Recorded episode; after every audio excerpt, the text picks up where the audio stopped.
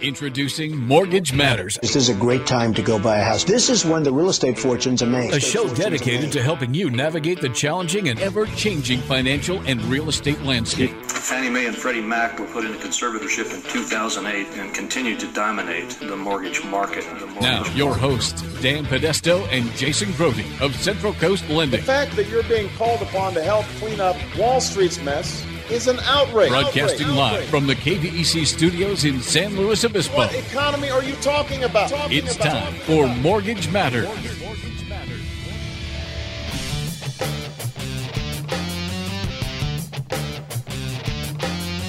Hey, all right. Good morning, everyone. Welcome to the show. I just kind of like this digging this new funky kind of beat we got going on here. It's pretty oh, cool. Oh, yeah. yeah. yeah, it even beats even more. Just let it roll. It's pretty hard rocking. I know. Because we're a hard rocking show around here. Can be. Yeah, we can be. That's what it is. Our show's broader than one genre. you Yeah. know? We're not just rock. No. Well, we go all the way from uh, How long Frank. is that thing? Really, I guess. but no, we go all the way from Frank Sinatra to you know Kid Rock. That's how broad we are. It feels like That's right. two ends of the spectrum. That's right. Well, we might Or- even get to the I rap a would little go. Yeah, I was gonna say if I was gonna give you the spectrum, I'd want to go like, I'll take your Frank Sinatra. That's cool. Mhm. Farther other end of the spectrum. How about like Wu Tang Clan? Yeah, there you go.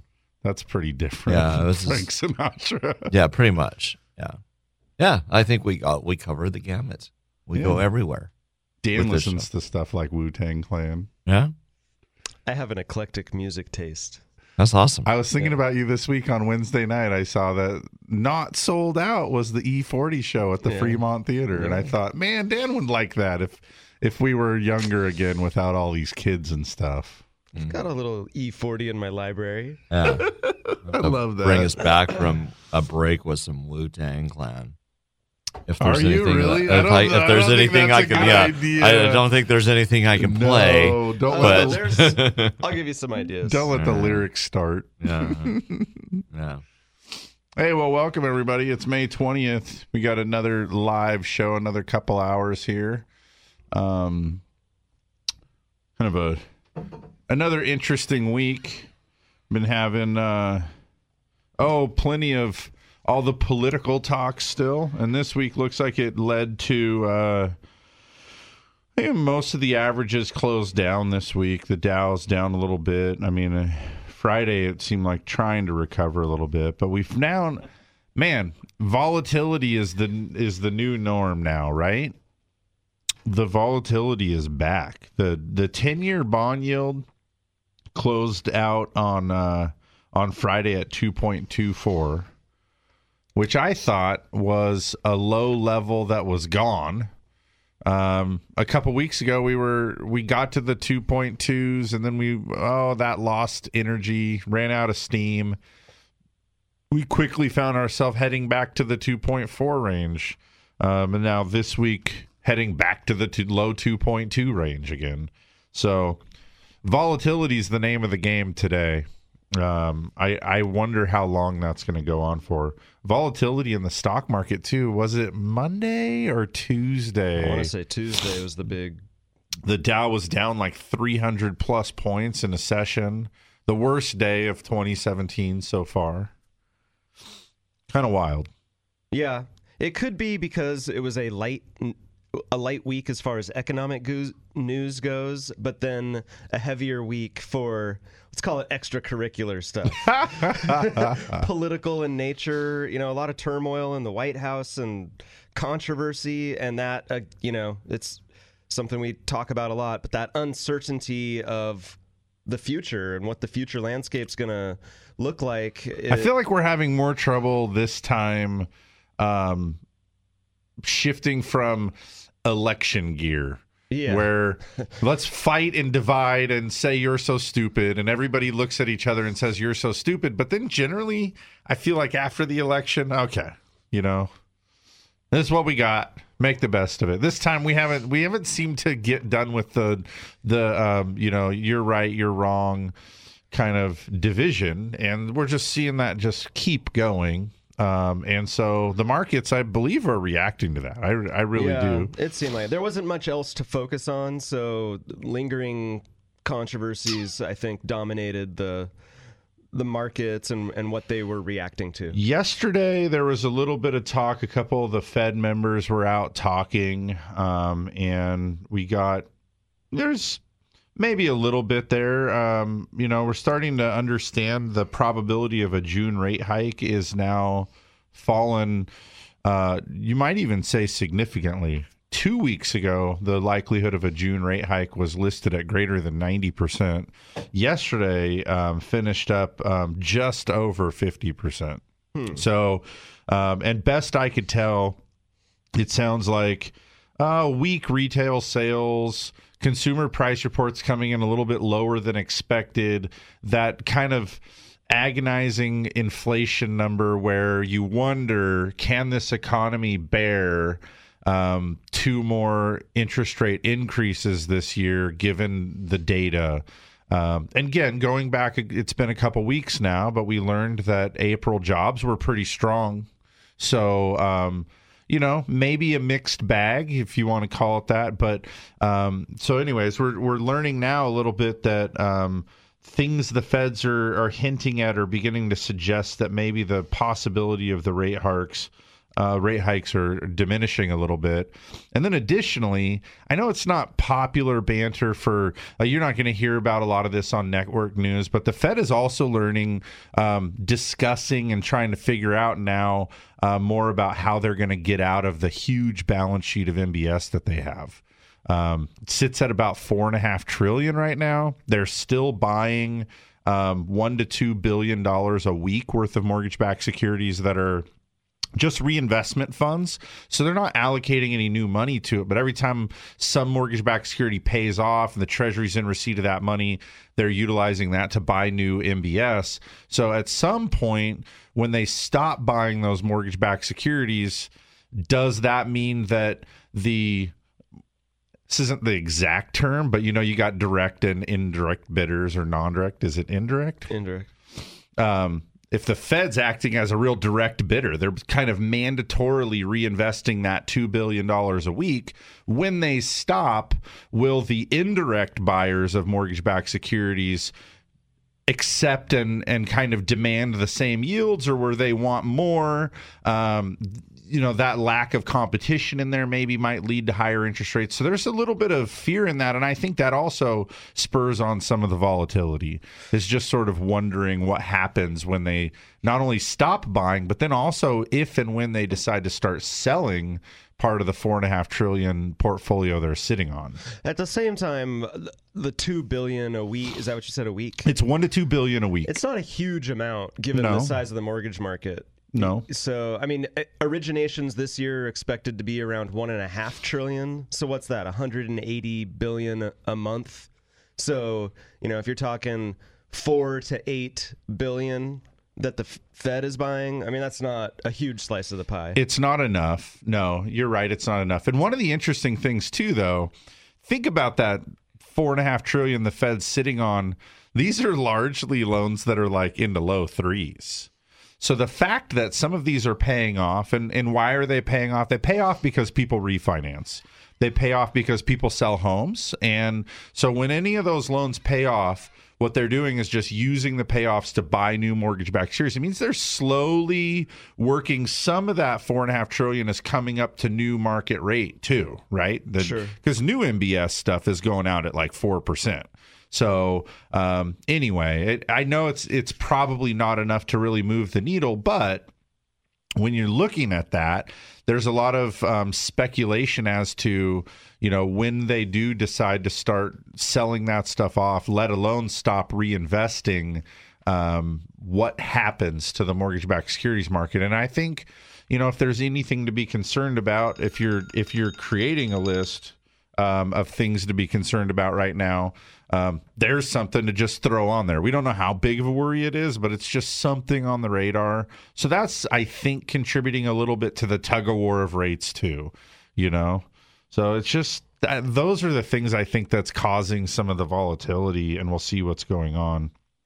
Um, you know, additionally, some of the other things that I think are kind of have the market thinking weird thoughts. Um, the National Association of Realtors um, published a white paper uh, recently here that's talking about some of the tax code changes that are um, Proposed. proposed and um, basically looking at uh, one of the the things that they really drill down on is that um, if homeowners lose the tax incentives of owning a home, the way that that might impact home ownership, the way that that might impact equity. Um, they went into cite in their paper that uh, 80 to 90 percent of U.S. federal income tax is paid by homeowners. So this is already a pretty significant portion of the taxpayers is the homeowners, and if you remove that incentive for them to own those homes, you're basically furthering the burden of the people that are doing the heavy lifting for the our federal income tax, but also giving them some cause to be maybe less interested in owning a home. I mean, I read the whole thing and I thought, I get what you're saying there. And to be honest with you, I'm kind of, I guess, because we know that our housing economy at least knows that these tax breaks, um, the tax benefits of owning real estate are part of the economy. Um, I wouldn't want to shake that up too much. Yeah. Right? That's what I'm thinking. But at the same time, I look at it going forward and I say, eh, owning a home, sure, it's an investment for me. But You know, it's an investment for all of us. Um, it's also a pretty significant liability. Um, it also happens to be one of the nest eggs that we look most forward to. So we kind of sp- we spend um, forced or otherwise, you spend 30 years of really deliberate investing on on getting this um, asset secured for your retirement era. Um, and then additionally, owning your home is your um, it's your place for your it's your own little piece of private space for your friends and family and memories and all these things. It's more than just the tax benefit. So I don't know that it is probably as impactful as these guys are making it out to be. But um, at the same time, I don't really know. It's another one of those things that I think, again, can lend itself to a little bit of volatility. you know what else housing is? It's a huge job creator.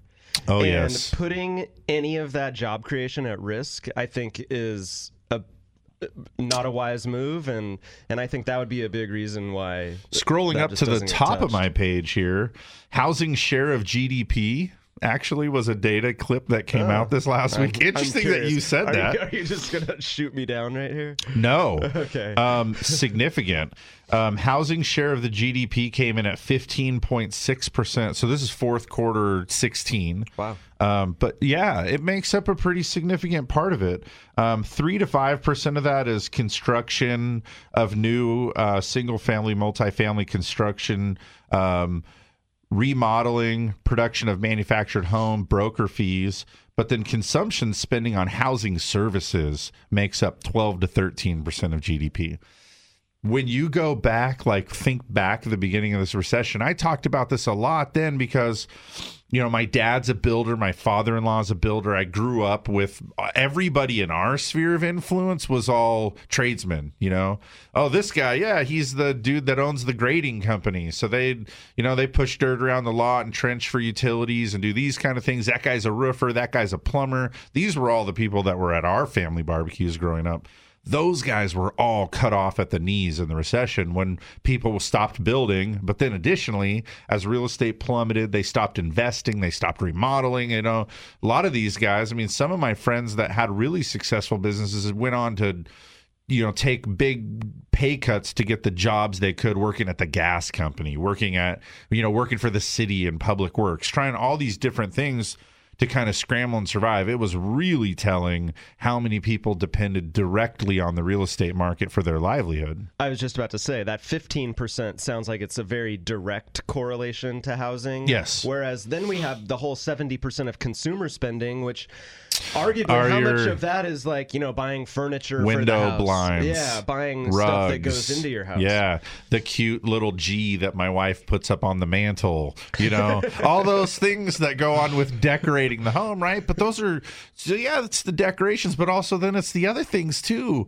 Um, you know, I have to have a lawnmower and I have to have a weed whacker. I have all these things that I have to take Right. care of because I'm the homeowner. You know what I mean? So it, it is a significant part of GDP, and I I do I wonder um, if the I hope actually that NAR um, is able to continue to lobby for that and hope that they can keep the mortgage interest interest deduction in place just to not I don't know, you know, and I don't know. Maybe not. Maybe you could make the other half of this argument. Somebody probably can. Housing's a um a wealth creator, right? Well, we learned that if you own a home, you know, over 20 30 40 years compared to the person that doesn't assets at that point later in life are radically different between the two you know Yeah, definitely.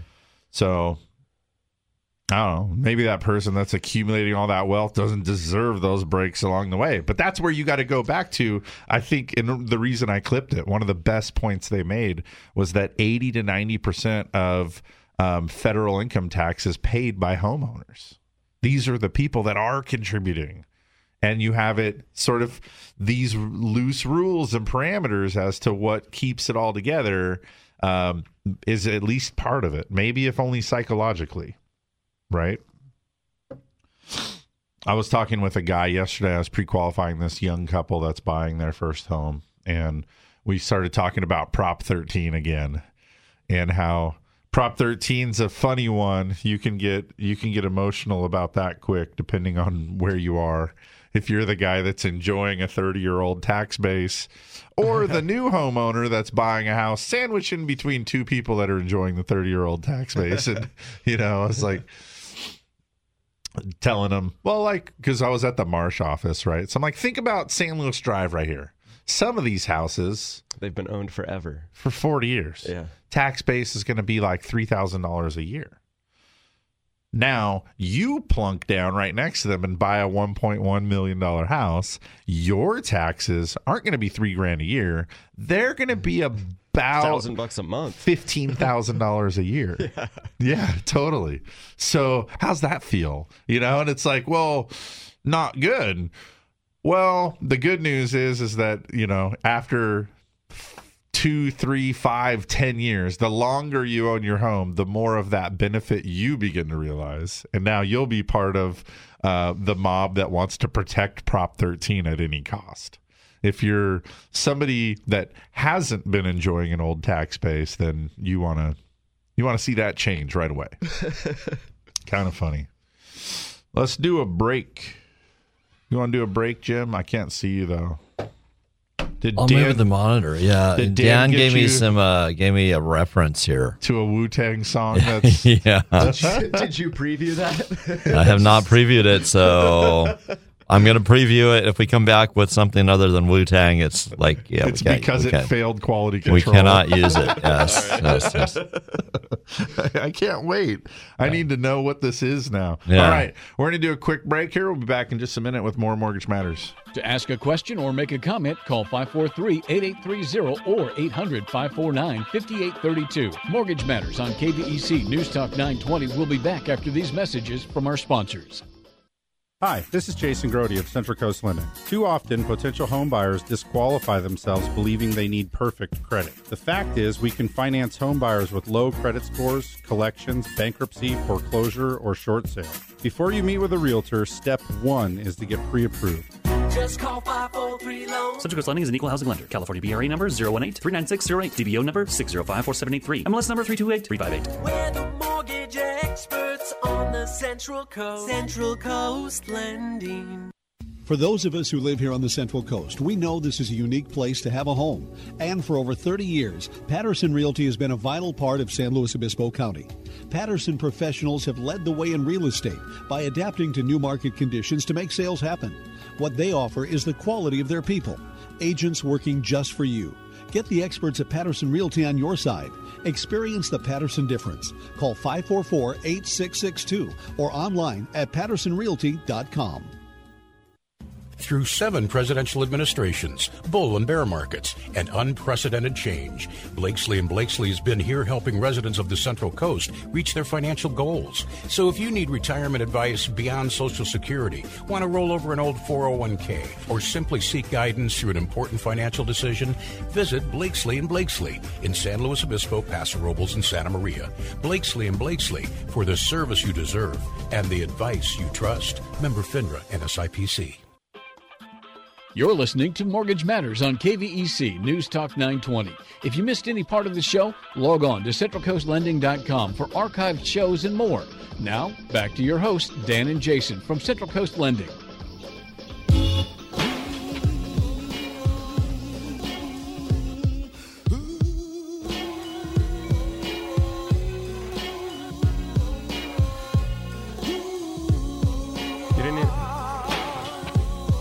We got it. All right. Yeah, I'm not sure about this second guy, so we're going to uh, we're going to Nathan, fade, it out. Go ahead. I think we made it right there. That's good. Yeah, yeah, yeah, yeah. That's nice. Good pick. There it is. Uh, and after the next break, then I guess just to to make the point, you bring us back some Sinatra, We'll, we'll go into Frank. Huh? some old blue eyes for everyone. safer, Yeah, there we are. safer radio player. Yeah, yeah, yeah. yeah. Yeah, definitely. I mean, I'd, I'd venture to guess you could throw on all every song Sinatra ever did in a row and just let it run, and you can just walk out and not have to worry for a second. Probably. Yeah. Yeah. I mean, it might be suggestive in some way, but they, they don't. They keep it that way. Yeah. Yeah. But I don't think it's even really suggestive with Frank. yeah. Right. Uh, Yeah. So there you go. There we go. Wu Tang, right here on Mortgage Matters. there it is. Yeah. Did, Yeah, we this, ever, uh, did we ever decide what our followers are called? Data heads, Uh, mortgage heads. yeah, I don't know. well, you got to figure something out. Yeah. I mean, Maybe uh, we should motor have mouths might be mortar heads. Maybe we should have a um. Maybe we should have a contest. Yeah. Let one of the listeners n- name the group of uh, the following. Yeah. There you go. We have more listeners than you might um, believe by the amount of phone Oh, calls yeah, that we quite get a here few. on the show. Yeah, you guys. Can, I don't, and I don't know what it is. I wonder if it's in part that um, people just feel like calling into the show is um, Mhm. intimidating or Well, I think the subject some might might be like Pretty They, don't- they want to sound like they um, know something, and they maybe think they don't. We even used to have some real loyal callers that Mhm. called in.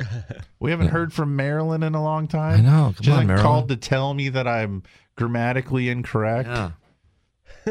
on our commercial. Me and the staff. Maybe you've corrected yeah. all of your grammar issues. Yeah. I doubt that. She doesn't need to. I doubt that. Yeah, me and the staff. Yeah, it's something like that, wasn't it? Yeah, Let me and my team. me and my something. team. Yeah, yeah, yeah. My thought team and that- I. I thought that was right though, because if you remove the team, the my team, then you're left with let me show you, right? Mm, Oh, See, this is why I make grammatical errors, man. I don't know. I don't know. But I do remember though, just as long as we're all, you know, being open and honest with each other here.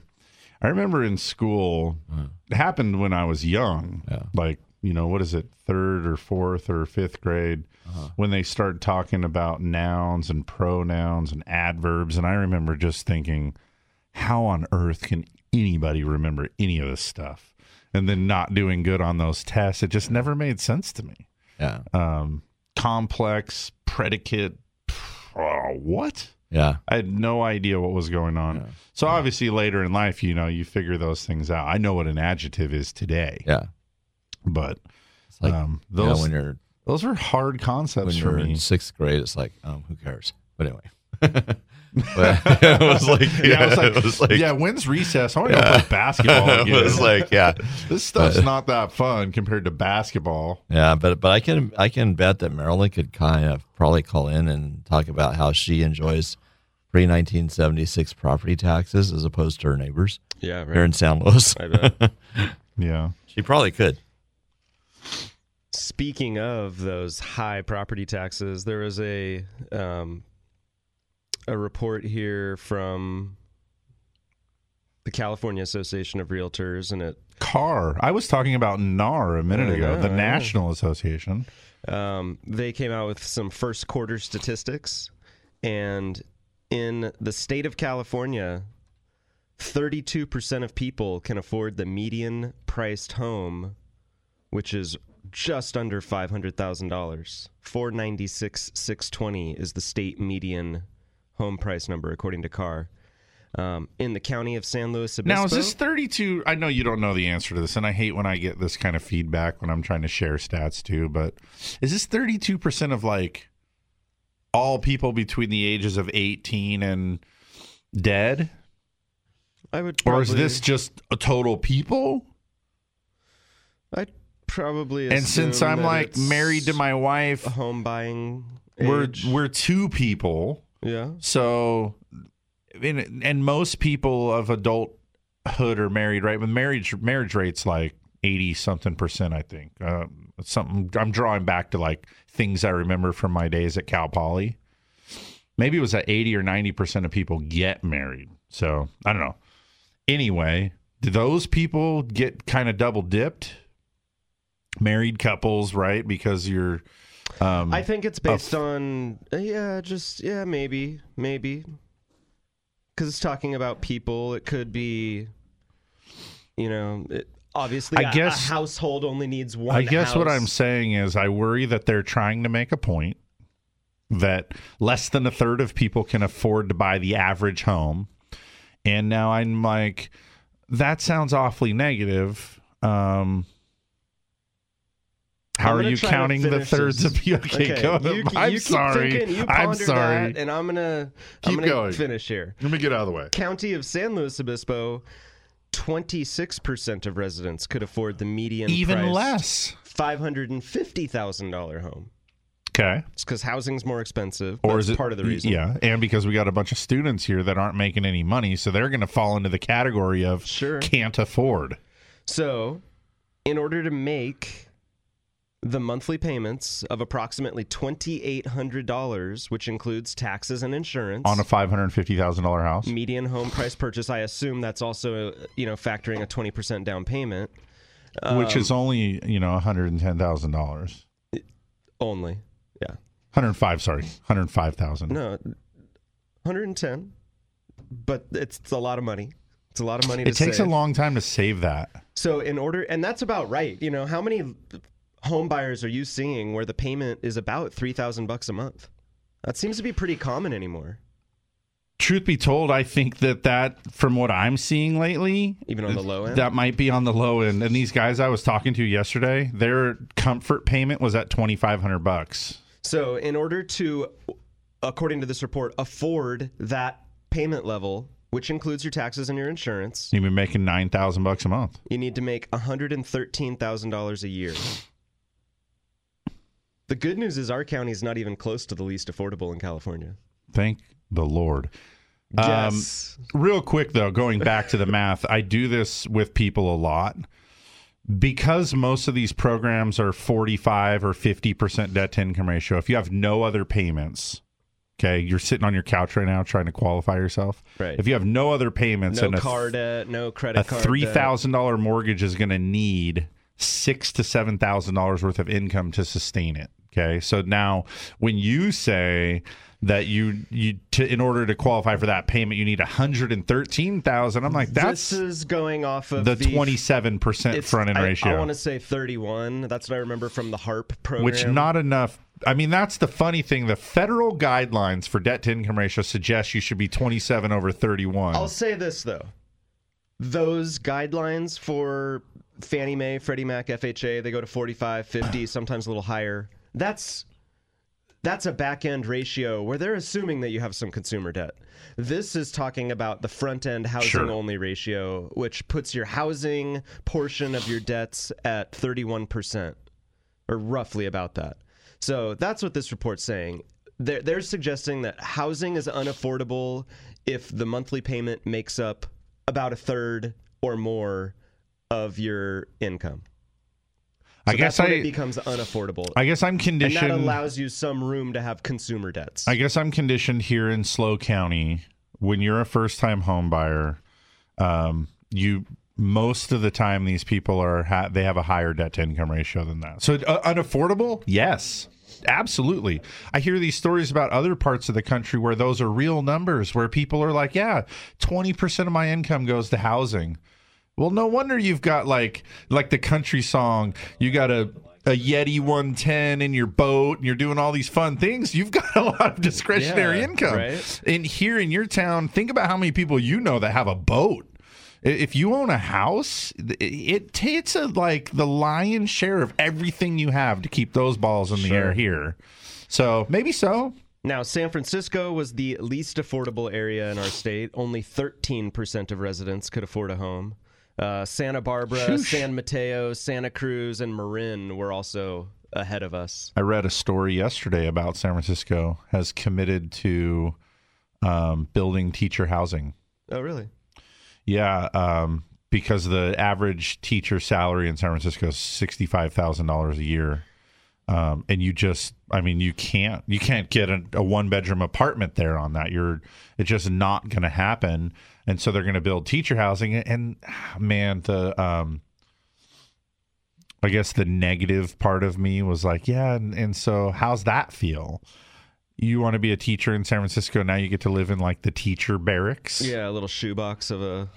Yeah, with all the other teachers Yeah. that it's just Yeah. kind of a constant reminder that you back to college in the dorms or something. I mean it's almost it's almost like the leper colony. It's like, "Oh, go back over there with all you teachers that we just we just have a spot for you that because you can't fit into normal society. I mean, and what? I mean that that is crisis. Well, the problem I have, like, um, of course, what are you going to say? What about the the janitor barracks? You know, for the Yeah. school. Sure. But the, but then but the the one problem Lunch I have is the yeah. the upper end, the upper end where you're paying where you're getting a house for your administrator.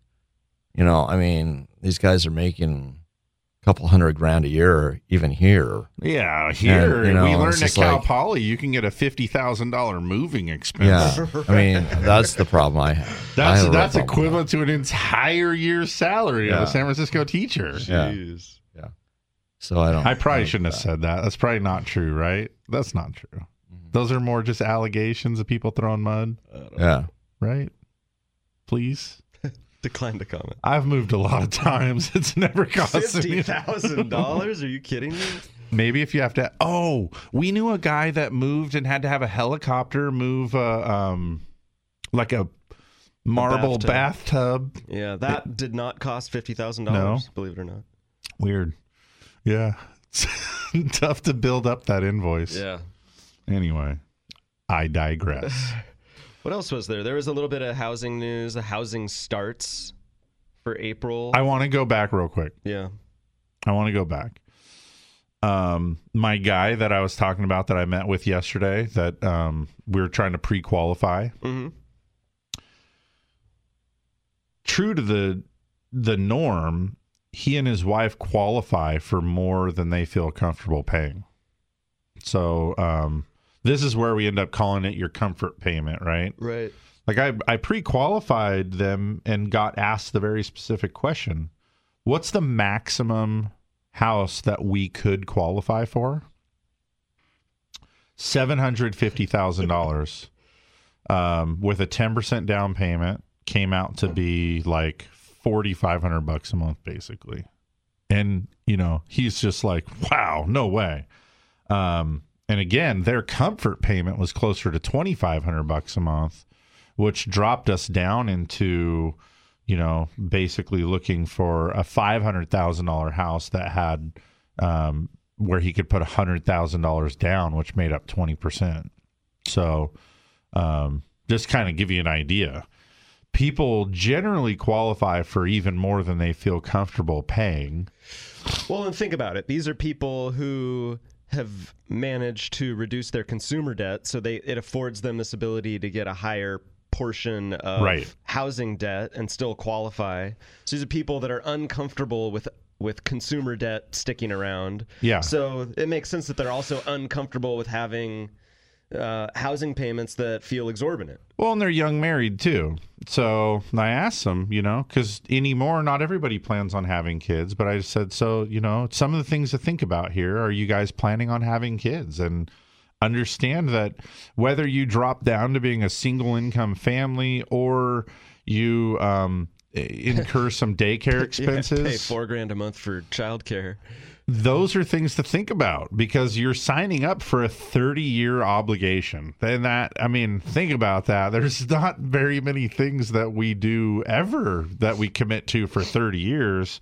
Um, and life is sure to happen along the way through that 30 year period. So, um, and then at the same time, I also thought it was really refreshing, like you said, to meet a young couple that is debt adverse, having a comfort payment that they want to cap at.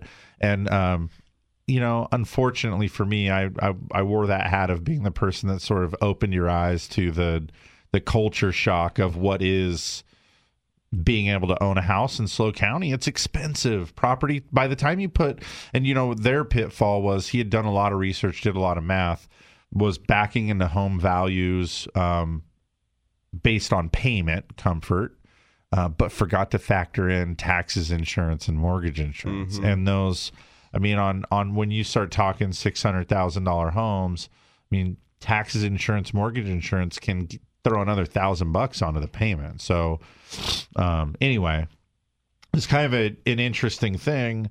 Um, and at the at the same time, as much as one of the points here is that people qualify for more than they feel comfortable buying, at at the second end of the of the deal here is it's just it's still really telling to me that um, no matter how much internet research you do or how much self education you go through trying to figure this thing out, um, coming in to sit down and go through it and figure out, like, hey, these are all the parts. And one of the things he left saying was, you know, we've been using like the calculators and stuff on realtor.com. And I think some of them are accurate, but he said, the real thing that I, is apparent to me today is that I realized that those were general and these numbers are specific to me. And um, so anyway, we'll see. I I don't know if he ends up buying a house right away or not.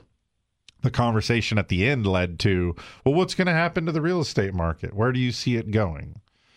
Oh, that's tough because he probably he's thinking he was thinking I either go save more money down, right, so that I can buy the house I want with a greater down payment and keep the payment down, or I buy a starter level home that I don't really want, but it has the payment that I want. And I'm just thinking, man, that property values feel like a runaway train right now, and I'm not sure I understand how or when that's going to stop, given the crazy level of demand on real estate. And so, it's kind of anyone's guess, but I got to believe, at least in the short term, it's going up before it's going down. And so, if you set out to go save another hundred grand, so when you show backup, are all these houses that were six hundred thousand, are they all now seven hundred thousand? And so you saved almost in vain. It's a weird thing to say, huh? How do you save money in vain? Crazy. All right, back to your data, Dan. I was just, you know, you're talking about demand is out of control and um, there's just not. a Look at these beautiful there. segues. We're just like feeding each other, There's man. just there's not a lot of inventory out there, and then not to mention that. You know, for years we've been talking about how millennials aren't interested in buying houses, and now all of a sudden that narrative is shifting a little bit. That hey, maybe maybe millennials are interested in buying housing. Yeah. you know, maybe they just finally got old enough to want to buy a house, and that's gonna be a big market um, influence here in the coming years many years to come.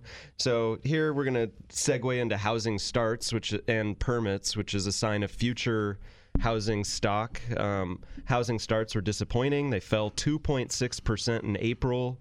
Um, that was to a little under a 1.2 million annualized rate. Um, the single family component of that housing starts number was actually up 0.4%. It was the multifamily segment that was down. Um, and then permits for single family homes were down 4.5% to under 800,000 annualized rate. So, you know what, we've been talking for a while about just the minimum amount of houses that need to be built annually to keep up with population growth. There's been a wide range of numbers, but we're thinking that even at the most conservative, a million homes a year Right. meets demand, meets just population growth. I feel like for me, I've accepted that if you want to be really conservative about it, you got to call it a million. If you want to suggest that that's radically insufficient, some of the numbers at the higher end of the spectrum feel like 2 million. Okay. So you think about that. And nationally, of course, these are national numbers, but nationally, we really didn't build houses for 10 years.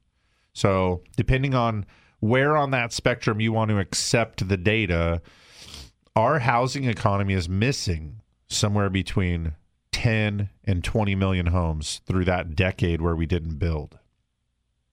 You just mentioned that um, the current starts pace is over just, Just over, over a 1.1 million. Yeah. Okay.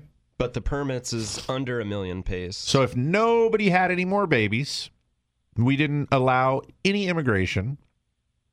We didn't lose any homes to age, functional. You know, they, they go through Yeah. that economic obsolescence where it's just time to just scrape it, or they burn down, uh, tornado, flooding. There's all these reasons why um, population growth and all these other reasons why we need all these homes. If none of that happened, we didn't lose a single home it's going to take us 20 years to replace the shortage of just what we didn't build. But the reality of it is is that all of those things are still happening. We have people immigrating, we have population size growing, we have homes turning out in age where you know it's it's time to be replaced completely. We have homes being destroyed by natural disasters and other um, types of disasters. So when you add all of that up, what does that mean? I don't see the end in sight here of how you're going to deal with this need. And we talked about this a couple weeks ago on the show um, about how California is adopting some new legislature to allow um, accessory dwelling units, those granny flats out back, or whatever you want to term it, the in law quarters above the garage, however it goes. Um, California looking to make this a um, sort of extra dwelling unit by right, making sort of force feeding it to the counties and cities around the state.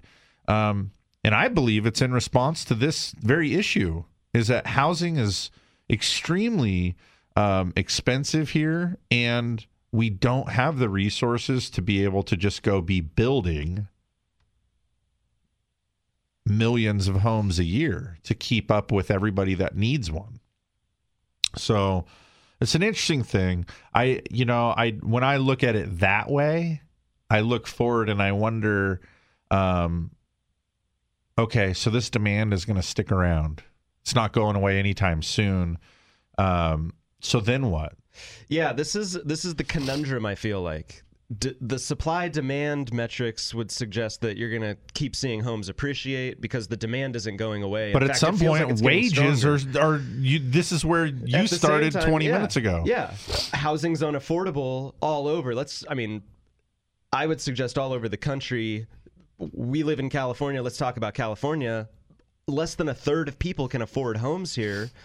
So as those prices continue to rise, unless incomes change significantly, what happens? I mean, when does the supply demand versus the affordability where do those lines cross and at what point do we see housing you know housing activity slow down simply because of there's no more buyers So Not in- because people don't when want you say houses, but that, just 'cause they the- can't afford 'em. The portrait in my mind shows vacant homes with home buyers, would be home buyers that can't afford to buy them.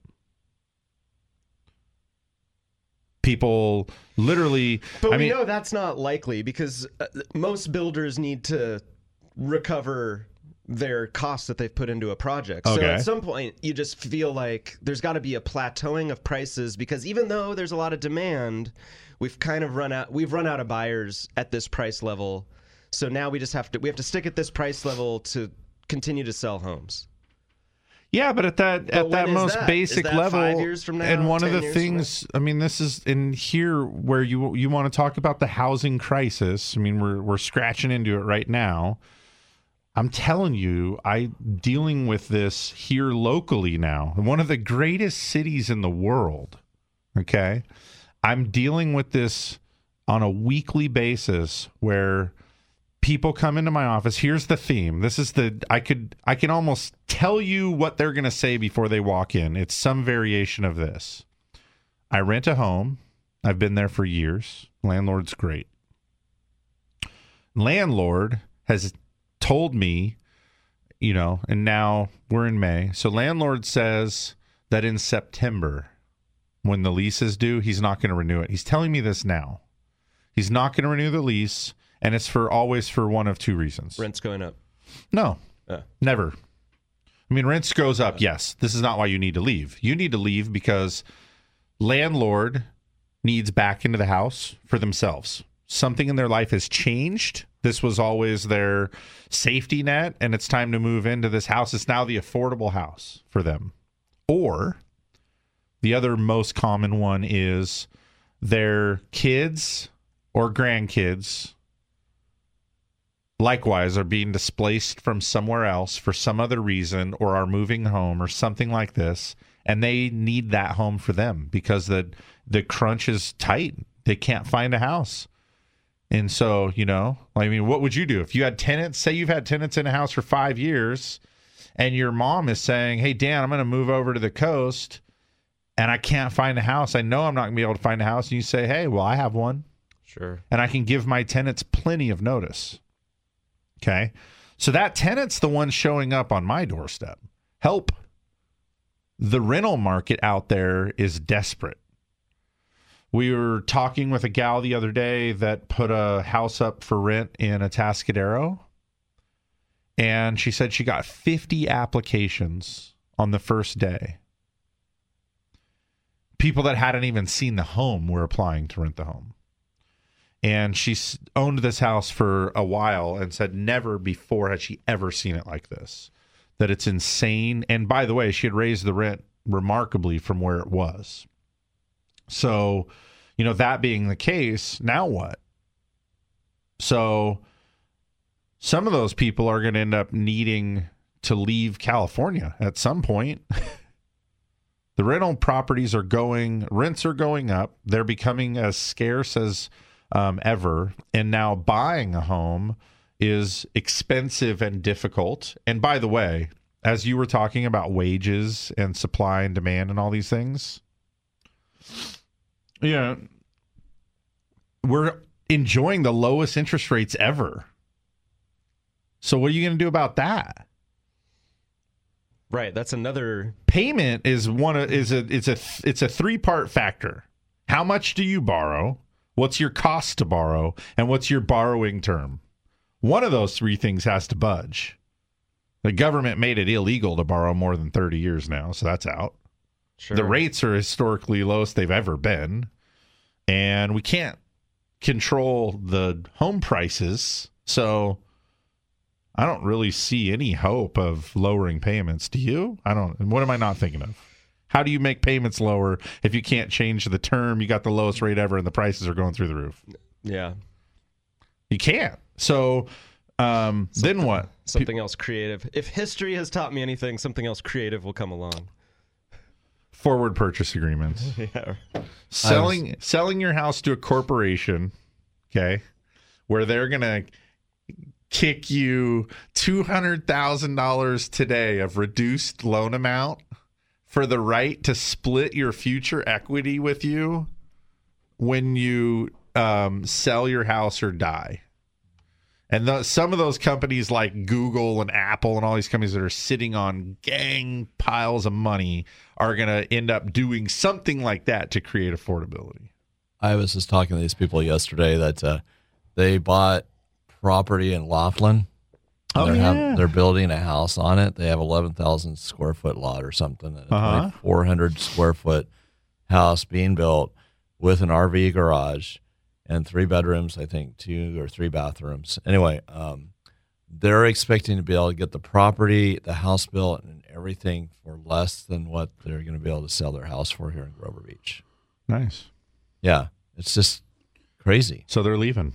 Yeah, their taxes and everything, and they don't mind the heat. Which, of course, since you're going to get heat in Laughlin, Yeah, you are. but they don't mind the heat. They actually like the heat, so they don't mind that. So, And then they're going to have a boat.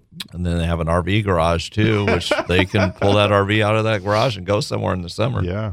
So they're like, uh, it's just the cost here, and um, even in Grover Beach, so crazy. Yeah, it's wild. Yeah. So yeah, I I guess I started this diatribe by saying this young couple that I'm talking to yesterday, do you what do you do? Do you buy now? I would. You did. I've I seen mean, too. you uh, own. I've seen too many people where they come in and buy entry level housing. Um, you know, I I've seen so many so many young people buy housing. Say a couple examples I can think of recently in Atascadero under three hundred thousand by modest homes, and within a couple years they've built up ten. I mean.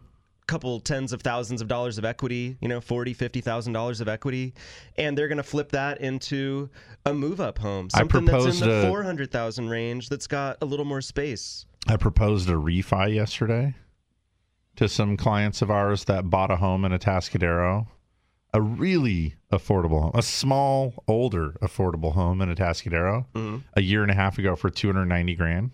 Guess what it's worth today? A year and a half later. I don't know. These people were rubbing pennies together to buy this house. 400,000 bucks 380. yeah yep i I have friends that are almost identical situation. They're Yeah. by the they figure by the time they sell their home, they're going to walk away with about seventy grand to put as a down payment on a new home that's got more space. And the other cool thing too, they were rubbing pennies together to buy this house, but they both got like 20% raises too in the last 18 Yeah, months.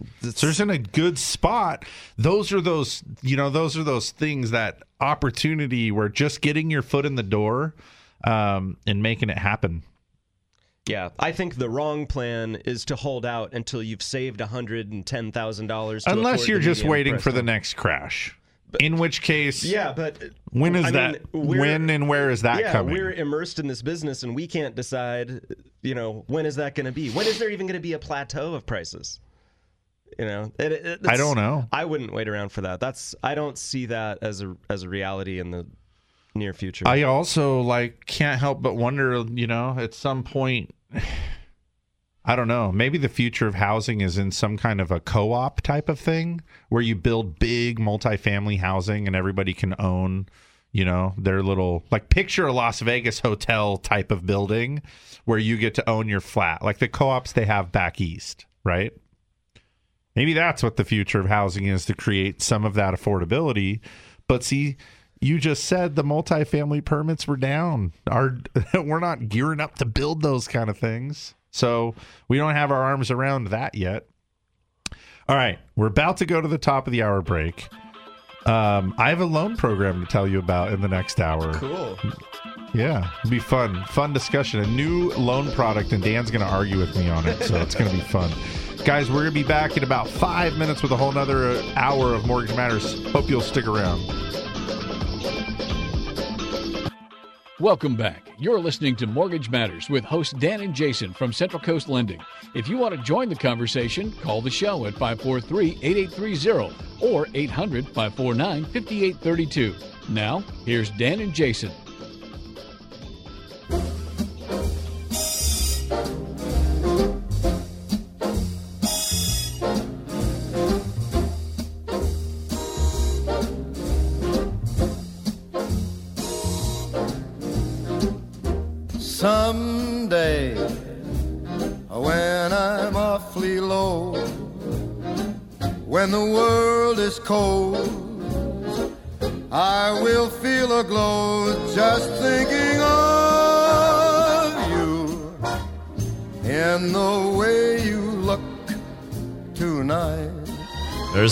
Sinatra end of it.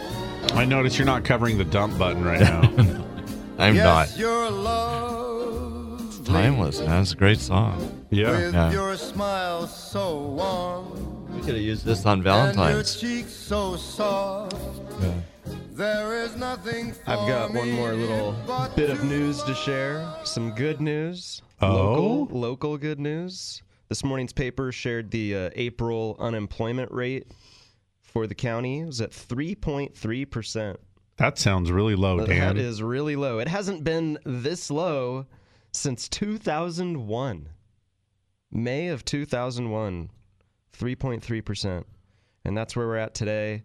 Um, pretty incredible. Um, the, you know, just for comparison, the California unemployment rates at 4.5%, the national unemployment rates at 4.1%. Those are all April numbers. And uh, SLO County is tied for sixth best among the 58 counties. And then I have some city breakdowns. Your Atascadero leading. town is the lowest. Some hard-working folk in Atascadero. 2.7% unemployment in Atascadero in April. Uh, Arroyo Grande, 2.8%. Whoa. San Luis Obispo, 3.5%. Too bad Robles, slow doesn't start with an A. It probably could have had a great low unemployment rate too. Yeah. Yeah. Crazy. So Those are really low numbers. unemployment does not appear to be a problem around here. that article doesn't um, take the next logical leap though and start talking about how that's caused an increase in wages though does it It doesn't talk about wages. that's really what i think all of us are just waiting for next Right. Yeah. Which yeah. you're fully your city's fully employed so now if you need to retain or recruit So now all those employed people that want to make more money are looking around. Who's got a better job for me? right That's that's what needs to happen, and that's you or you're going into the, perfect- boss That's like the perfect remedy to the housing. like me all about. those years ago i go into the boss and i say boss you like me right i'm doing a good job right low low management here i'm not i'm not causing you stress or problems costing you money in fact i'm adding to the bottom line right i really need to be able to buy a house here for me and my family um, to stay in town right boss that's reasonable right isn't it I understand there are employees in the company that it's not your your burden to to make sure they can own a home. But um, San Luis also, our county has a lot of good jobs too. I feel like we bellyache a lot about how there's not enough good jobs. There's a lot of good jobs around here. Maybe not the same level as you could get if you lived in San Jose or something, but there's a lot of good jobs around here. Anyway, we'll look forward to those increasing wage reports, Dan. You'll bring those next week? Yeah, I hope so. Let us know about all the wages that are going up everywhere as the wages are finally catching up. We'll see. Hey, so as threatened, I wanted to tell you about this. Um, I was a little bit, I was a little bit bothered by myself. I called this a new loan program. It's actually been around It's for not a new loan program. a little over 10 years. In other countries, it's been around for a lot longer. Yeah. I saw. Um, all right, so I'm going to cut to the chase. I want to tell you what this is right out of the gate. Um, it's a first lien HELOC. Okay, and HELOC uh, is a home equity line of credit. So what happens is this is a loan where you have a line of credit mortgage in your first lien. It's being marketed today as the all-in-one loan, which you know I, that's that's a cool name. That's because it does more than just a typical HELOC. That's right. Um, it's very different. I gotta say, um, gosh, and it makes me want to talk a little bit about HELOCs too, just so that we can compare and contrast these things. So I think real, real basically, I'll tell you, the home equity line of credit. Generally, the way that this functions is there's a draw period, which is typically the first 10 years of the loan. And during that first 10 years, your required payment is interest only. Um, and you typically you make a payment every month if there's a balance, whatever the interest is, you're required to pay it. In month 121, you lose the ability to draw it. So, in other words, in that first 10 years, say I charge $100,000 on it over time, whatever, I pay it back. I'm in year seven, I'm down to no, I don't owe any anything. Um, year eight, I run it back up a little bit. Year nine, I pay it back down. Year 10, um, it's zero. At that point, it's basically a closed loan. It doesn't do anything for you going forward. Um, if you have a balance on it at the end of the 10th year, it shifts into what we call the fully amortized portion. So for the remainder of the loan, which could be 10, 15, or 20 years, The ones 20 that we is most common. Yeah, the one that we offer is 20 year amortization period. Now you're going to pay back over that 20 year period. So one 240th of the principal is due every month plus the interest. You will pay it off in 20 years. Still adjustable typically. Um, this loan is drawable for the whole 30 years. That's an important difference to mention right away because this is a first lien HELOC. I don't want to get away from that ever. I, I I feel like some of the marketing kind of tries to shroud that a little bit. Um, this is a first lien HELOC, but it's drawable for the entire 30 years.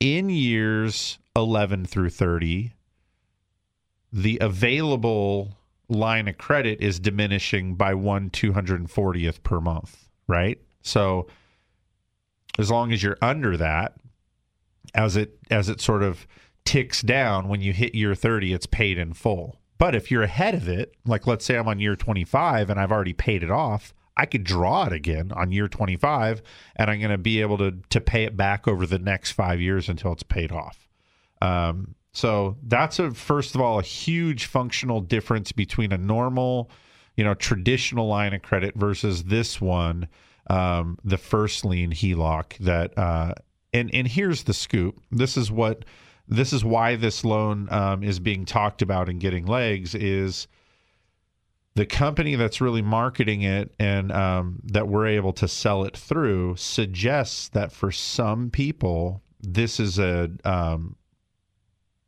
a way to refinance the mortgage you have today and take advantage of a loan where they believe you could save some serious money. And I feel like I um, I've been through all the training. I've been through um, the calculators. I've spent some time really getting in the weeds on how this thing works, and I understand it pretty well. And I want to say that um, this loan is not right for everybody. It's clearly not. But here's the deal. This is this is how it's being marketed. With a traditional mortgage, with your three hundred thousand dollar thirty year fix that you have today, um, we pay the mortgage payment starting in month one. We pay it for three hundred sixty months. It takes about fifteen years before the majority of your payment is going towards principal. So you're paying a lot of interest in the in the first part of the loan. In fact, in the first 5 years of a traditional mortgage, you're paying 25% of the interest over the whole um, loan. You're paying it's front loaded into the first 5 years because it's simple interest, but your balance is the biggest and you're just basically serving that those interest payments every month are taking the lion's share of your payment. A little bit of a hamster wheel takes a long time before you start to get traction and really can make significant headway on the principal part of the mortgage. On this loan, what you're doing is you take your paycheck in full, so it becomes sort of your primary bank too. Um, say your paycheck is ten thousand dollars a month, you put the ten thousand dollars a month right into the loan. So start out with your three hundred thousand dollar loan. On a traditional mortgage, your first month's payment, you're going to be probably getting $300 of principal reduction and then the interest calculates, right? On this loan, it's going to be day one. If you put your $10,000 deposit in there, your payroll deposit, now your balance of your mortgage is 290. So I think you you rushed over to this part. What makes this line of credit very unique is that it it's also tied to a bank account. Right. If you so choose. You don't have to do this, but if you choose, you can make this um, tied to th- this would be your primary bank account, your savings account, rather than having, you know, a savings in another account where you're earning 0.0001 interest. You can have that money in this account, reducing your loan balance that you owe. Right. So it's kind of like home equity and savings all in one account that you have access to the entire term of this loan. Yeah, and, uh, for the most part, I think I and I would venture to say that most of the homeowners that I look at and, and talk to, they've got um, kind of what I'll call their their nominal savings. You know, they've got they've got an account where you got five, ten, fifteen, twenty thousand bucks, and it's not that's Safety not your big big savings. That's just like the savings you have for, you know, if the motor blows up in the car or whatever, right? Or you need to re-roof the house or something. It's this isn't your retirement account. This isn't any of those other accounts that are really specifically earmarked. This is like I'm able to save 500 bucks at the end of the month for my expenses and I just transfer it from the checking into the savings and I it's my goal to grow it. I'd love to grow it by 6,000 bucks a year, but I'm I'm just what I can I save. Um, a lot of people have those and I'd venture to say on average it's it's somewhere around 10 or 15,000 bucks. So on a loan like this, you would just go ahead and take that money and throw it into the mortgage right day 1 you reduce the principal now by the five, ten, fifteen thousand bucks, whatever it is you have. So now you're just paying less interest. The awesome thing is um, you have access to that right away. Um, if you need it, you can use a check or a debit card or whatever to get it right back out. So it's a way that you can use it to greatly reduce the interest cost in your life without losing access to that money. Because for those of you that do have 15 or 30,000 bucks in an account that's really just sitting there, you're not willing to put it into the stock market. This is not stock market money. This isn't 401k money. This is that savings money. You don't just want to send it to your mortgage because if I Then send it to my, get it's gone out. forever. Yeah. And you still have the higher payment because it's it's an installment debt, so you pay the principal down radically. Well, now the years you owe the mortgage goes down, but your payment's still going to be whatever it was yesterday. And then So- the other cool feature is that it it will accept direct deposit from your employer. Right. So then that's where you can have your paycheck direct deposited into this account in addition to it holding that savings. So money. let's so let's say your paycheck, you know, is ten thousand bucks a month. So you put it into your. Usually, what we do is we put it into our checking account, put it into our saving, a little bit into our savings account, and then we pay our bills. Right. Biggest bill, mortgage. You know, pay that thing on the first, pay it on the fifth, pay it on the fifteenth, whenever you pay it. Um, but you pay that's a big chunk of money. Now the other bills, oh, these are my health care, my utilities. Um, throughout the month, I'm going to spend, you know, like in my household, we spend about four hundred dollars a week on food. So that every week I know that's coming, and it's in the bank account. I'm gonna I'm gonna know that it's going out. You know, this one on the seventh, this one on the fourteenth, this one on the twenty first. Um, then there's gas. Again, it happens every week, right? We use the debit card, whatever. So on this loan, what we're suggesting is you put your entire paycheck into the mortgage and you reduce your interest cost the day that it gets deposited. And now when you need groceries, you just use that debit card, which grows it back up a little bit. When you get gas, you use that debit card, balance goes up a little bit, and you're sort of inching back towards um, you know, using the money like you would have, but those utilities that you're paying on the on the 25th and the gas that you're buying on the 28th and all those things, you used that money by throwing it into the mortgage. Is this interest is calculated daily? So any day that those extra few thousand bucks is sitting in there reducing that interest cost, now when it comes out later in the month, you've reduced your average interest cost. Does that sound interesting? I mean, I think it sounds Yeah. interesting. I mean, it makes a Um, lot of sense because over the course of a 30 day month, you will have paid less interest or you will owe less interest than if you let the interest just accrue on the principal balance over the 30 days and then on day one of the following month you pay that previous month's interest. Yeah, That's so- the way a typical amortized mortgage works. On this one, the all in one loan, on the 20th day of the next month, the interest has been calculated daily, but it's paid on the 20th day of the next month.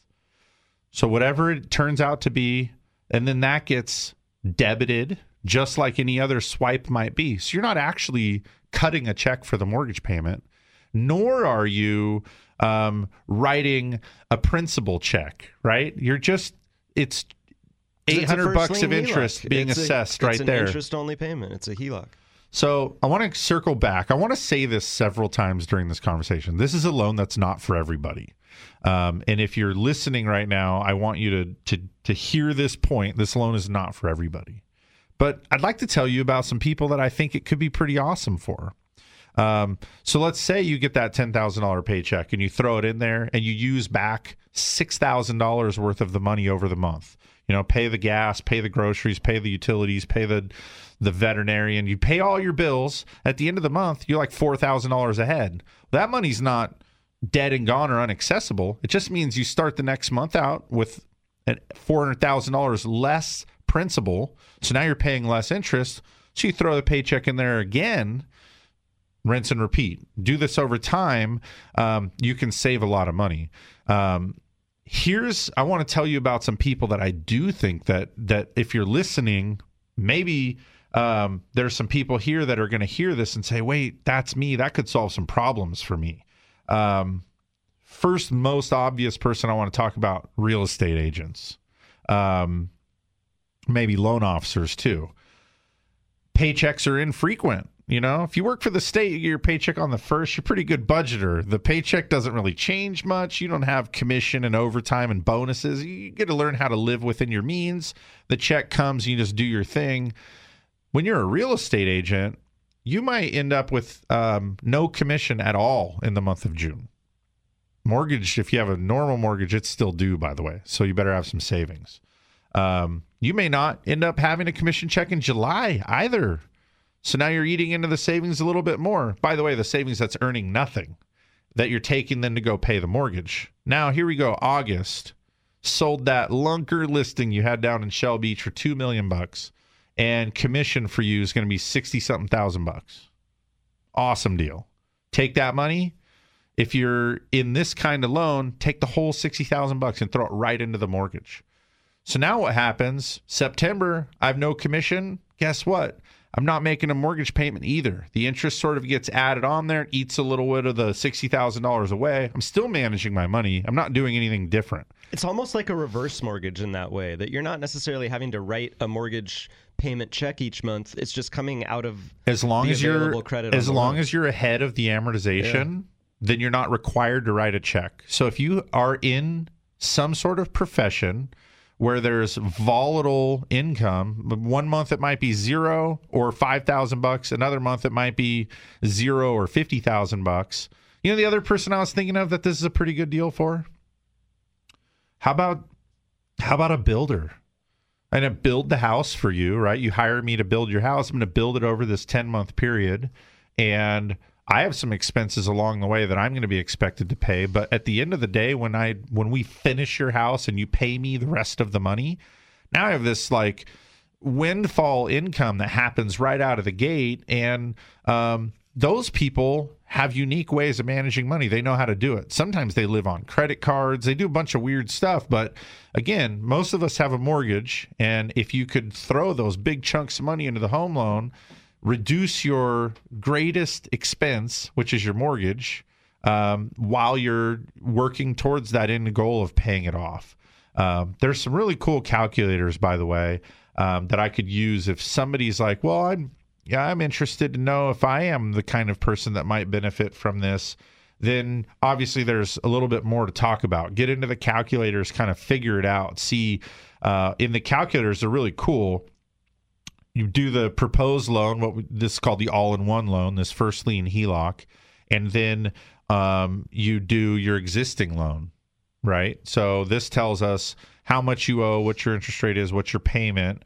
Um, it's but it's pretty impressive when you get down to it. So fundamentally, the all-in-one loan is different than a mortgage because your deposit of your paycheck or your savings, whatever it is that you're putting in there, is going to the principal first. Traditional mortgages go to interest first. So you're you're what you're doing is right out of the gate, you're you're slanting the table in your favor a little bit to be paying less interest over the life of this loan because you're just approaching it from a different standpoint. Um, when you reduce the principal balance first, you reduce the interest cost dramatically. Yeah, you use the money back over the course of the month, so it, it sort of chips away. Your greatest savings is going to be in those week or two after you get paid. Once you use more and more of it, it starts to go away a little bit. But you're on your traditional mortgage, you're getting none of that benefit. You're writing a check, very little of it goes to principal, lion's share of it goes to interest. You got 15 years before the majority of your payment is going towards principal. So this can change something pretty dramatically there for those people. The other thing too, I mean we talked about this a couple times, but the interesting thing is would you throw some of your savings or some of that other little bit of money into your mortgage to reduce your interest costs tomorrow if you knew you could get it back on Monday if you needed it? Sure. You probably would. We don't do that. We don't even think about that because we know with our normal mortgage, if we write a check to the mortgage company, it's in there. And it's in there until we sell the house or refinance to get it back out. It's gone. I've lost access to it. So this is something where it could even change your mindset now about, oh, look, I got I got a tax refund of 9,000 bucks. What do you do with your tax refund? Some people plan a Hawaiian vacation. Some people want a new big screen TV or to remodel the backyard or something, right? Um, some people don't really have a plan for Some it. Some people just save it. Throw it at the mortgage. There you go. Because now in three or six or nine months, if a need arises, you're not kicking yourself going, man, I wish I didn't pay down my loan. Well, guess what? If you take it out nine months later, you just enjoyed nine months of saving interest that you otherwise would have paid just because you parked it there for a while while you waited to see what happened. That I I'm going to argue that that is going to create kind of a rewiring of of the way you think about your mortgage. When you start going, "Hey, grandma sent me 150 bucks for my birthday. Cool. Throw it in the mortgage. Why not? I'm not I don't need to race right out and spend it. That's money that otherwise you would throw into your non-interest bearing checking account. Um another thing that I that I just want to say about this um a couple of other things. First of all, oh yeah, 10:30 break time. Jim, did I lull you to sleep with this talk? Not really. All I'm right. awake. Let, let's go ahead and do good. a break. We didn't do the last break of the second of the first Yeah. hour either. So Yeah, we let's probably do this one. break. I just want to spend a little bit of time talking about um, the terms of the loan because it's it's not a fixed rate loan. It's actually an adjustable rate loan. There's some things you need to know about it too. So let's go ahead and do a commercial break. When we get back, uh, we'll have more mortgage matters.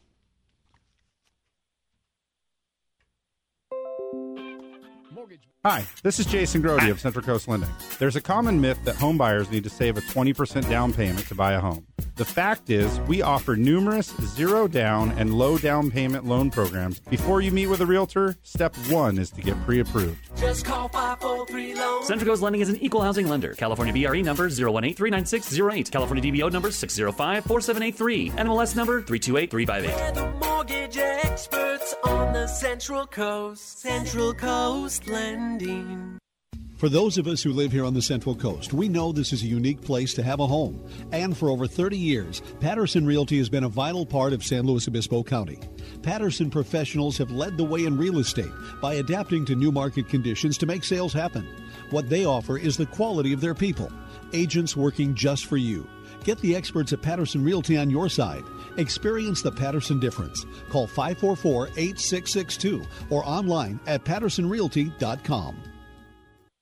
Through seven presidential administrations, bull and bear markets, and unprecedented change, Blakeslee and Blakeslee has been here helping residents of the Central Coast reach their financial goals. So if you need retirement advice beyond Social Security, want to roll over an old 401k, or simply seek guidance through an important financial decision, visit Blakeslee and Blakeslee in San Luis Obispo, Paso Robles, and Santa Maria. Blakeslee and Blakeslee for the service you deserve and the advice you trust. Member FINRA and SIPC. You're tuned in to Mortgage Matters, which airs every Saturday from 9 a.m. to 11 a.m. Your hosts, Dan and Jason from Central Coast Lending, want you to join the conversation by calling 800 549 5832. Now, back to the show.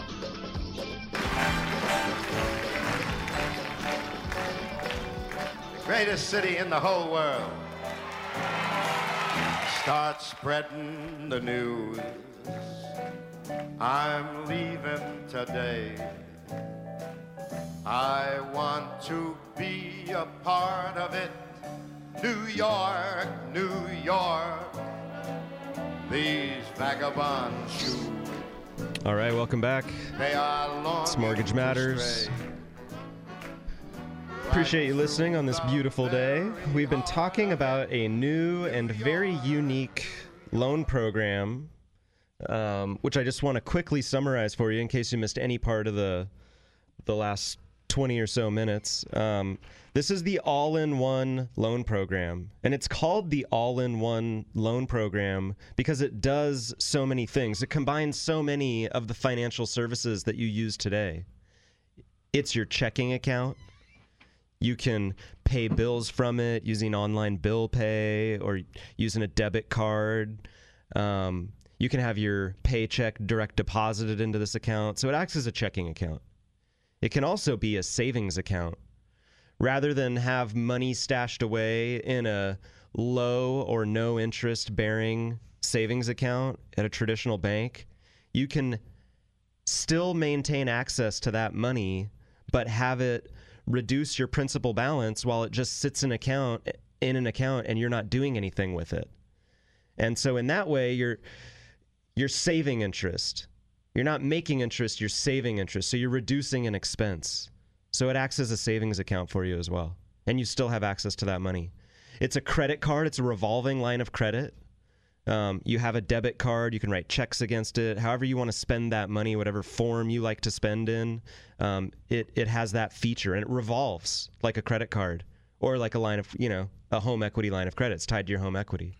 Um, it's your mortgage. You know, it's it's covering the balance you owe on your home, your biggest asset. It um, the payments, if you're ahead of the amortization schedule, it gets paid like a reverse mortgage. You're not necessarily writing a check for your mortgage every month. It's just added to your principal balance. It's taken out of that equity that you've built up. Um, so it does so many different things, and that's why it's called that all-in-one mortgage. But we were going to segue here and talk about the terms because this isn't like a like a fixed rate mortgage. This is an adjustable line of credit. Yeah, that's right. It is an adjustable line of credit. It's a first lien HELOC, and so the way that it works is it's it adjusts monthly. In California, there actually is an option to fix the adjustment for a three-year period where it won't adjust for three years.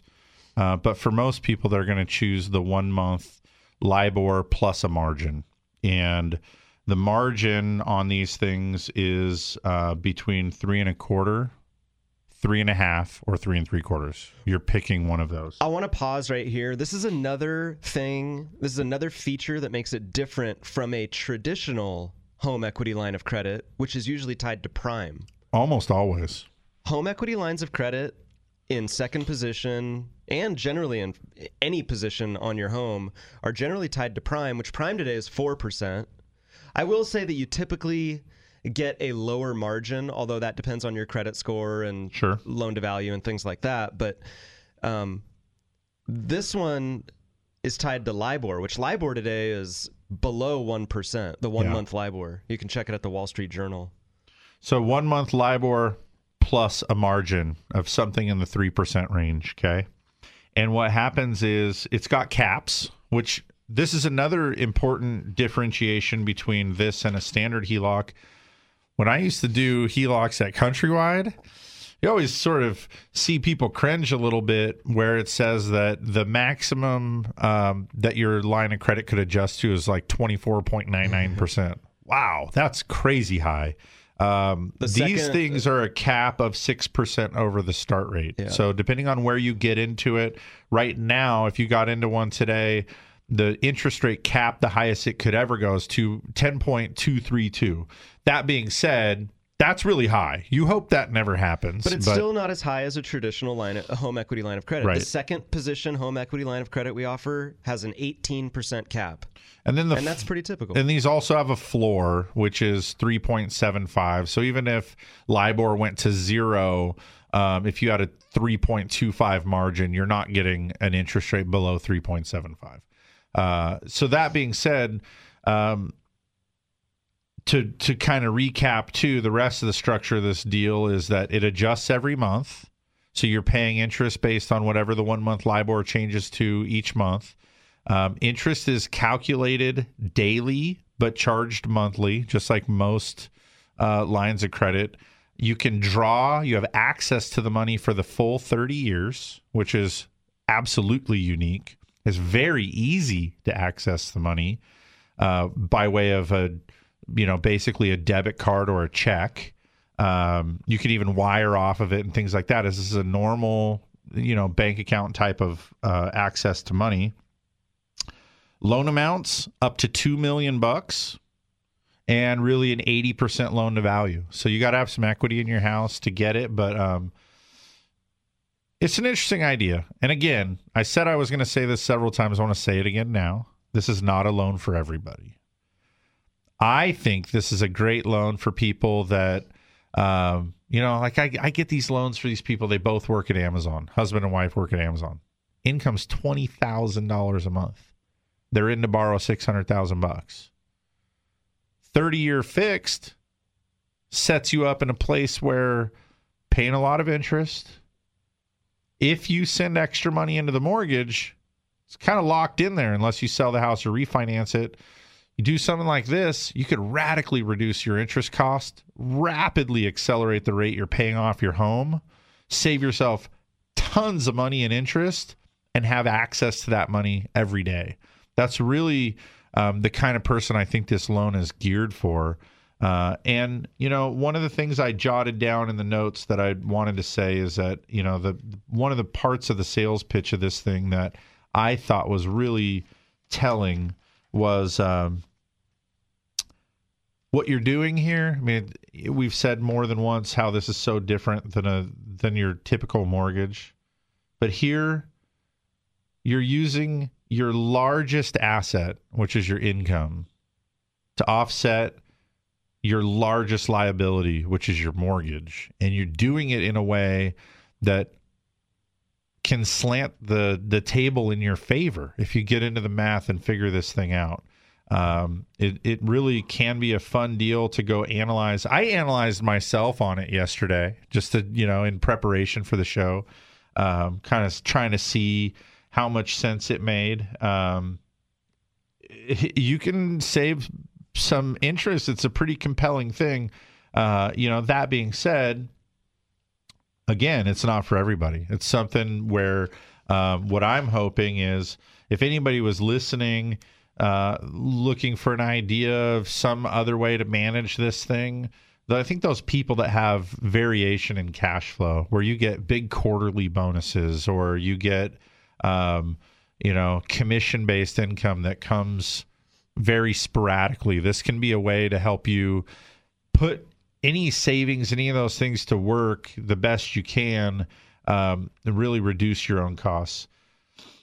Said in the beginning, this isn't a new loan. Um, this is a really popular loan. I I jotted down um, England, Canada, and Australia, this is a really common loan. They don't even have to market it that much. There's a lot of it's been working for a long time. There's a lot of people that know about it, understand the strength of it.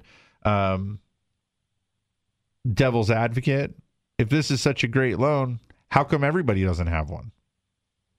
Well, number one, it's not for everybody. Number two, I don't think most banks are wanting you to have this loan. You know, think about that. Like big banks, Wells Fargo, who are the top account holders in the you know asset of depository funds? You got It's all the big ones. Yeah. B of A, Wells Fargo, Chase, U.S. Bank. Citi. Yeah. They use your deposits to do their business. They're they want you to put your deposits in, especially save your money into little savings accounts and money market accounts, put your money into CDs, give them access to your money. They use this money to run their businesses. When you do one of these all in loan all in one loans, you're not throwing deposits into the bank that are just sitting there. You're having your paycheck deposited into your mortgage.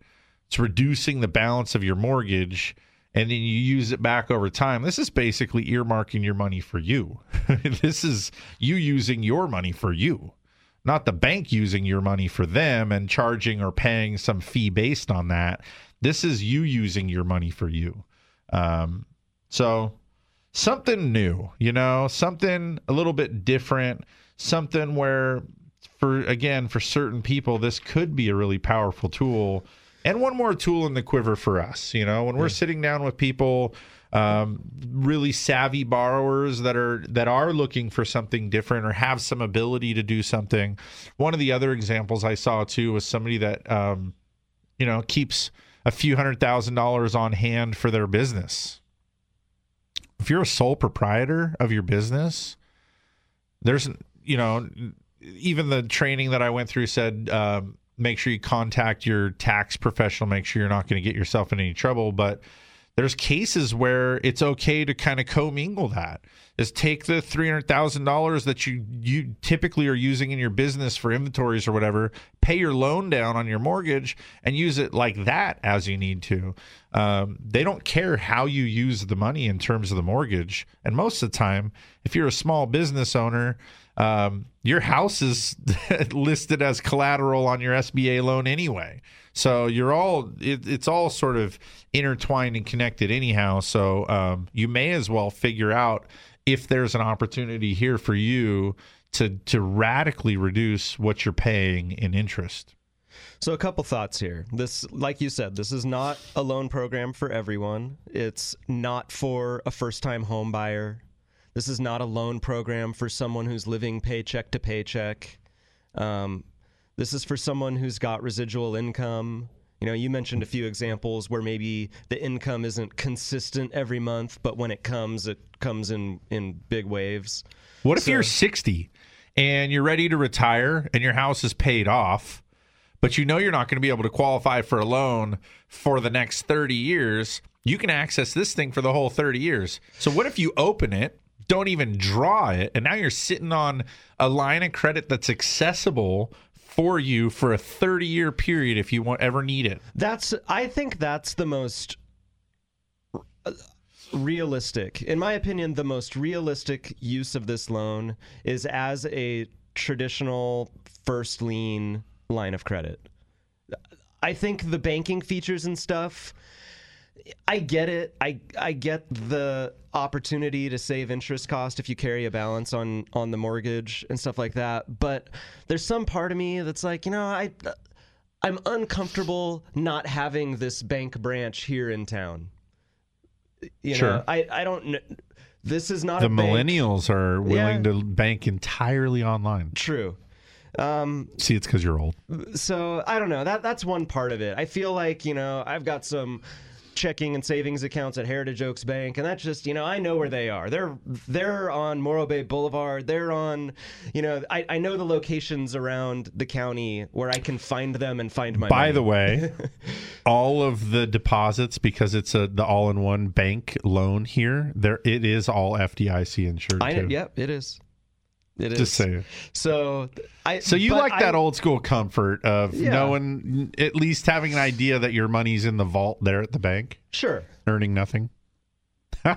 well, here's the thing. So you've described a bunch of people who this could potentially be a good loan product for. You know, one one segment. I mean, you're a lot of the people that you're describing are higher earner, higher net worth type of people, Yes. where maybe they need access. You know, they, they have money. They in the use bank, money differently. but they want to have access to it too. But at the same time, if you can just use that to reduce another expense, why not do that? Yeah. that's a great idea. But there's other tools for those people too. Oh, If someone's got that much much residual income every month, they could greatly reduce their mortgage interest costs by doing a 15-year loan as opposed to a 30. Um, but they still don't have access to their money if they need it. Correct. But if the point of the loan is to reduce interest cost, because that's ultimately what it is, yeah, you can park your savings or your paycheck or whatever into this account and reduce your interest cost, but still have access to it. The whole point is about reducing interest cost. You can do that through a 15 year loan or a 10 year loan. So a lot of the training of this program is about comparing it to a 30 year amortized loan because that's by far the most common loan. It's like 86% of mortgages are the 30 year fixed mortgage. Correct. So that's what in the marketing this loan is comparing to is a 30 year fixed mortgage. But what about how does it compare to a 15 year fixed mortgage? You can do that in the simulators too. Uh, that would Um, be very interesting because I know that. I mean, it was quite compelling with a 30 year fixed mortgage. A- A 30 year fixed mortgage, using the example of a $300,000 loan, 4% amortized over 30 years, you know how much you end up paying? It's like $515,000. It ends up being 71% of the payments you make are interest. That's right. Or, no, No. it's 70. You're paying 71% interest of yeah, the principal that you over the life of it. Yeah. Yeah, well, and that's another point that they made more than once in this program training was that then the rub is that we don't even have loans for 15, 16, 20, 30 years. We tend to have loans for 5 to 7 years. Sure. And during those periods, we're paying almost purely interest. So the fact is that we get 30 year loans, we use them for a very short period, and that exacerbates the problem of the cost to those people. Uh, I want to circle back, Dan. You said that this is for people that have, um, you know, basically have some wealth and maybe some savvy uh, financially that are looking to do something a little bit different with their with their assets. That's exactly right. Um, it it is it's for somebody that's got something kind of unique going on and have some money to throw at something, but also have a need or really a great understanding of the significance of having access to it. So there are some people that this loan makes a lot of sense for. When you said too that you like to see how it compares those other loans, we can compare it in the calculators and you can tell in the calculator whether or not it makes sense for you. That's another cool thing. You don't you don't need to just make an emotional decision. You can make uh, a, a decision based on um, the actual math of it. You actually put in your income, and then you you do you put in like a savings rate too. So you know if you make ten thousand dollars a month, how much of that are you saving? If the answer is zero, this loan is not good for you. In fact, from what I could see, if the answer is ten percent or less, this loan is not good for you. If you're saving an average, you know, between your savings goals, if you're able to save 20% or more of your gross income, this loan starts to get compelling for you. So that's why I think it's for those high earners that have, you know, income assets, a, an, an ability to use money a little bit differently. If you're living paycheck to paycheck, this is not the loan for you. Your your head down in the calculators. What are you figuring out? Well, I'm trying to go through it and compare it to a 15 year. Yeah, how's it going? Um, it's requiring more thought than I can dedicate while I'm also trying to talk on the radio. Yeah, I usually find that to be the case. Dan's usually really well prepared with uh, articles. So you have the you have the cutouts over there actually. Oh, yeah, I've gone through these. Yeah. Okay. Yeah. But I'm curious to see how this compares here. Interesting. We need some Jeopardy music or something. Interesting. okay. So I compared a 15 year at 3.5% interest rate, three, 300, Conservatively high. $300,000. I like it. I was, yeah, ballparking it here. I like it. And y- you do save some money here. It's showing a savings. What did you put in for parameters of like income and, and savings wise? Am I doing this right? Ten thousand bucks a month or something? Um, I don't know. See, that's where I rushed through. I need to spend more time. I can't really do this on the fly like this. I think what it's showing me is that it didn't save me money, but I also didn't factor in savings and stuff like that. Yeah, you have to have savings That's for it to yeah. So if you if you again if you've I got was using a pretty discretionary conservative income, income. as well. You know, I was using like a six thousand dollar a month income. have you been listening to me? I Yeah, told no, I you know, who this is good I was for. trying to use a realistic scenario just to see what like the average everyday Joe might find the you know whether they would find this to be the thing and I, I think I just proved that it's not. It's not for the and average so I'd like to go back through and do it on a higher net worth type of situation here. But I can't do that right now because it, it does require a little bit of attention. I'll give you a window in next week's segment here where you can report back with your findings. Okay. Dan's got homework for next week's show. It's interesting. It's a very interesting loan product, and it's it. You know, we're lacking in those right now, which is probably good to some extent. You know, Well, Dan, earlier in the show when we were talking about the kind of three variables about home loans, how much you borrow, the rate at which you borrow, and the term that you borrow. This is what this is the home affordability. This is what it costs to buy. When you look at this loan program, this is one of the interesting things about it is like, okay, so you need new inventive loan programs to come to market and change the way people think about their house.